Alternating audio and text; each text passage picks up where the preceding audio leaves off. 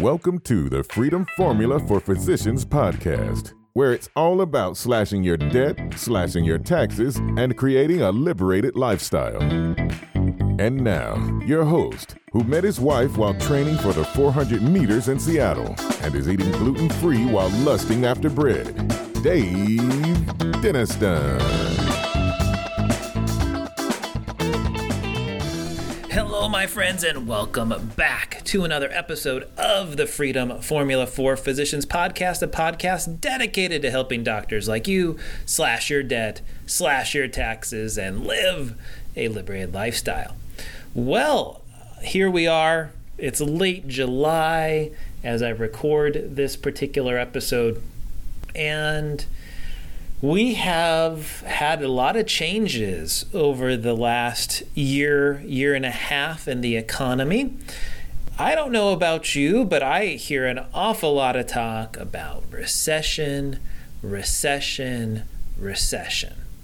And perhaps rightfully so. After all, interest rates have risen like a 10 year treasury from a half a percent and mortgage rates we saw as low as like 3% to now we're looking at 10 year treasuries at close to 4 and mortgages close to 7%. And so there's some good reason to be concerned when interest rates have risen so, so, so quickly in such a short period of time. Well, on the other hand, maybe not everything is doom and gloom. Maybe there's some good things to be considering as well. So I just wanted to take a few minutes today to try as best I can to, to even handedly look at what's happening in the world today. What are some great things? What are some dangers we should be thinking of? And as, as we move forward, where, where are the opportunities and how can we take advantage of those? So let's start off talking about the good things that are happening in the world right now. So I would point out some some really good things happening in the world today is number one, inflation has come down here in the United States. You know, we were seeing inflation north of 7 8% for a short time period, and now looking at the most recent numbers, it's, it's closer to 3 to 4%, which is a huge, huge difference when you think about our needs and costs and whatnot. I know for me personally, as I've been at the grocery store picking up eggs, I've definitely noticed a big decline in prices in chicken, in some of the other everyday items that, that all of us use. I've noticed that home prices, at least here in Minnesota, have started coming down. I've talked to clients in Seattle area where I have quite a few folks there, and we're seeing big price decreases 10, 20, 25% from the height, uh, which, which is good in that, hey, we're not dealing with skyrocketing inflation at this point. On top of that, wage growth has been very, very strong. Uh, we have seen a very strong job market where hundreds of thousands of jobs on average have been created monthly over the past year. And many people project that'll that'll continue to be the case. Uh, in addition, a lot of company earnings have been really strong and really good, as perhaps a lot of companies passed on all these price increases, and now with inflation calming down, they're they're holding to it, if not even increasing prices a little further. So, on the corporate side, companies are more profitable than they have been the all the supply chain issues that we've seen with COVID have calmed down considerably. I know for me when I moved into my office here that things were just on back order for months and months and months a year and a half ago when or more than a year and a half ago now, a year and 9 months ago when they were preparing to redo our office space. And today I understand, hey, things things aren't completely back to the speed, but uh, they they are much much faster than when I came in here. You look at some of the the port situations. You don't have ships that are backed up, and so a lot of those things have been alleviated and are really good. And perhaps if some of those trends continue, perhaps innovations in AI, perhaps some further productivity things that come along for us, some new innovations that happen that we're not even considering today, whether breakthroughs in, in medicine or in technology, that uh, we really could see this economy maybe take another leg up in the face of rising rates. So, those are all the really good things that we should keep in mind. And that isn't all gloom and doom and pending recession, the sky is falling type things that, that we hear a lot of right now on the news and, and concern. However, let's be honest, on, on the other hand, there, there is good reason to be concerned. We look at a reflection of the Silicon Valley Bank, SVB, and what happened with them just really managing their money horribly. They locked into those crazy low interest rates on their assets, which then, as their deposits, their liabilities were flowing out, they, they had a run on the bank. And this happened again with First Republic and a couple other banks. And it really left a lot of, of them concerned on top of that, with rising rates now, certainly mortgages at, at 7%, it's really slowed down a lot of the volume. Uh, mortgage refinancings that were so common for a long time, there's a lot of changes in lending and lending staff. Uh, we're seeing some softening, perhaps in construction and some of these these other industries. Uh, certainly, one of the big concerns that continues to perhaps be an issue with banks is commercial real estate. Post COVID, people are not coming into offices as much as they used to. I don't know if you're seeing this with some of your friends and, and family, but it's not uncommon today that people have hybrid work schedules where they like working from home for two or three days a week if they can. And then they come into the office for another couple of days. And so the need for office space for an awful lot of companies is far less. Here in Minneapolis, downtown Minneapolis has more or less been like a ghost town. Lots of restaurants closed, uh, activity is is kind of at a lull. So all of those things are are creating issues in cities like New York, San Francisco, Seattle, uh, places like that, and it's causing a lot of stress on.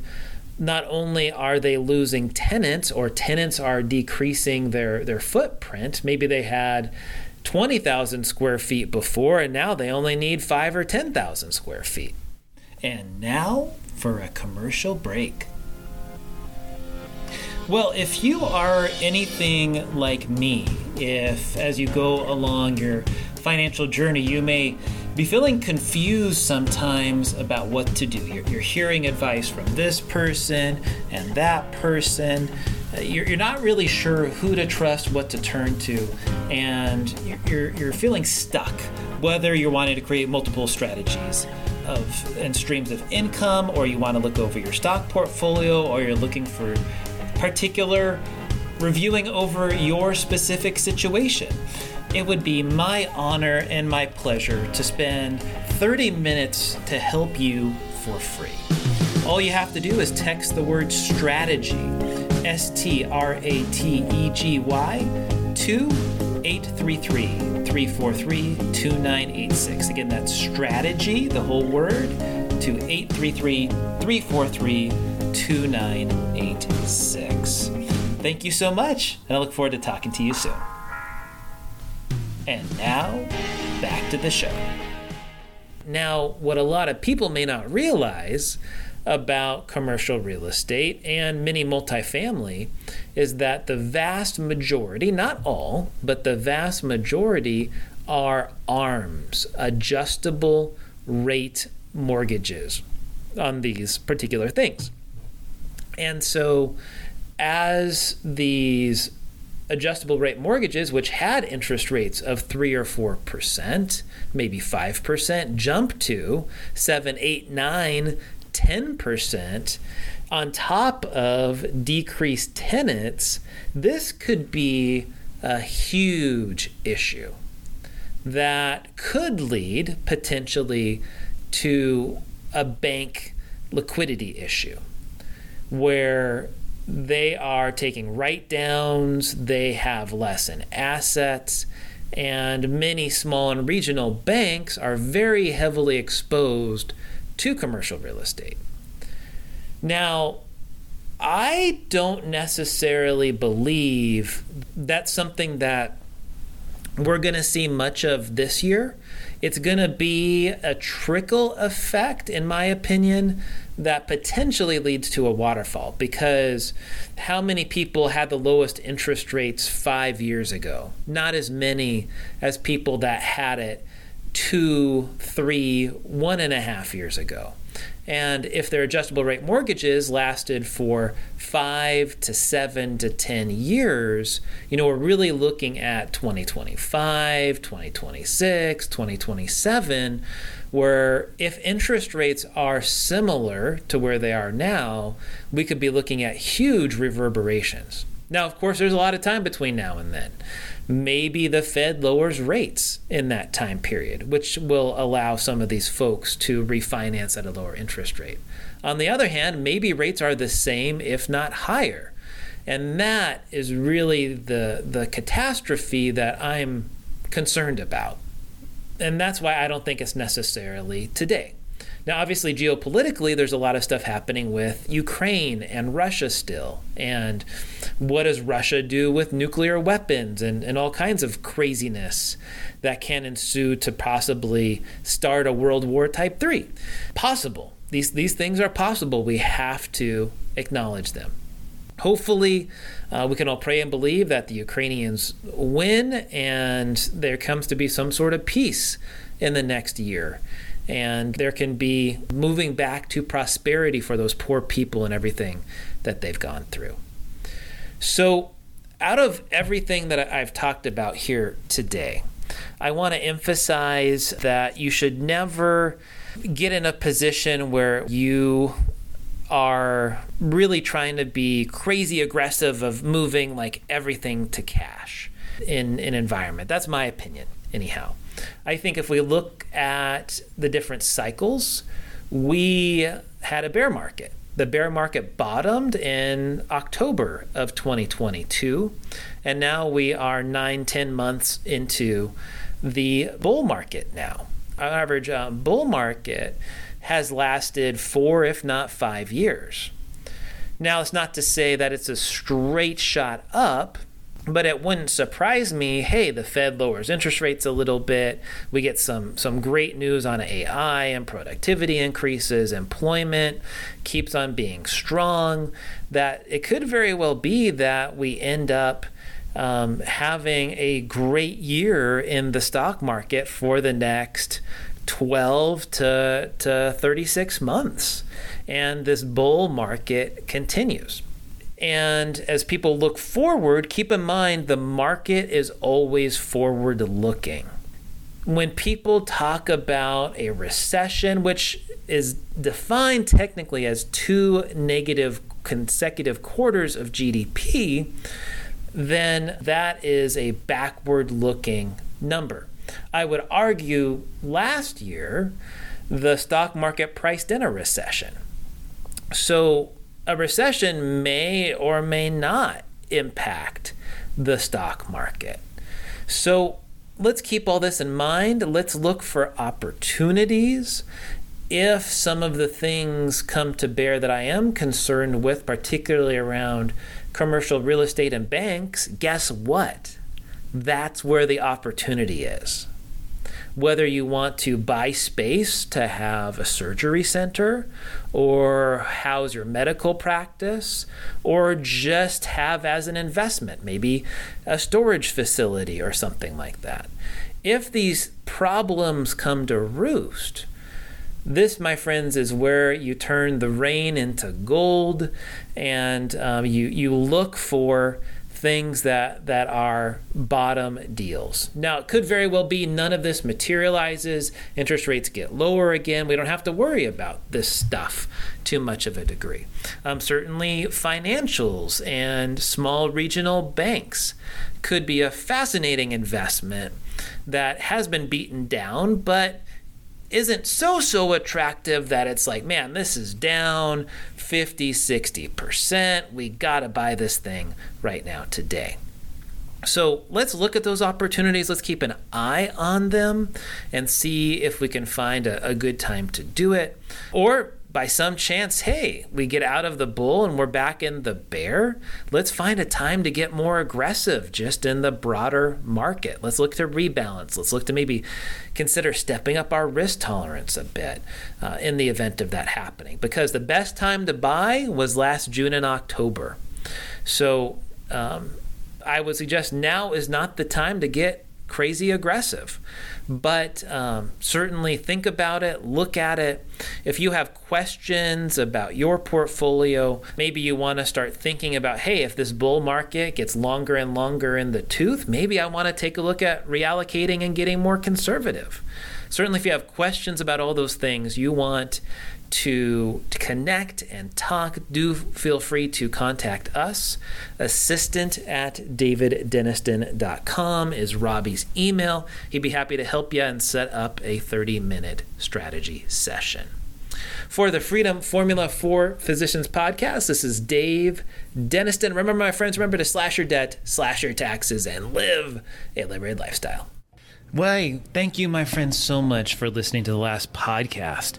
I am pleased to announce that I am now a completely independent financial advisor, where to the point now I can really integrate my financial planning practice with this podcast. If you might be looking for help, if you have found any of our information here interesting or relevant and you're looking for a second opinion, I'm making myself available for 30 minute strategy sessions. And if you want to arrange a time to meet with me to discuss your situation and see if we might be a good fit for one another, I'd like you to call our office and speak with Kyla. Our phone number is 612 284 2409. Again, that's 612 284 2409. And I look forward to helping you with your financial situation. For some lovely legal disclosures required by our lawyer friends. Investment advice is only offered in jurisdictions where Centurion Financial Strategies LLC, Centurion is appropriately registered or exempt from registration. Our Form ADV Part 2 brochure can be obtained free of charge at adviserinfo.sec.gov by searching for our firm name or its unique CRD number, which is 316-454. This podcast is not a solicitation to provide advisory services in any jurisdiction in which we are not appropriately registered or excluded from registration. the information, statements, and opinions contained in this podcast have been obtained from or are based on information obtained from sources which we believe to be reliable, but we do not warrant or guarantee the timeliness or accuracy of such information. This podcast is intended for informational purposes only and should not be construed as personalized investment, tax, or legal advice. Opinions expressed by any guest are their own opinions and do not necessarily reflect the firm's views. You should carefully consider your own financial circumstances and needs prior to making any investment in securities or purchasing any insurance products. As always, past performance is not indicative of future results. Investing in securities or really anything else involves the risk of loss. If by some chance in this particular podcast I mentioned insurance products, insurance products are backed by the financial strength and claims paying ability of an issuing insurance company. They may be subject to restrictions, limitations, and early withdrawal fees which vary by issuer. You should always consider the charges, risks, expenses, and investment objective of any insurance products before entering a contract. And that, my friends, wraps it up. Wish you all the best. Feel free to contact us with any info at www.daviddenniston.com. Thank you so much and have a good one. Bye bye.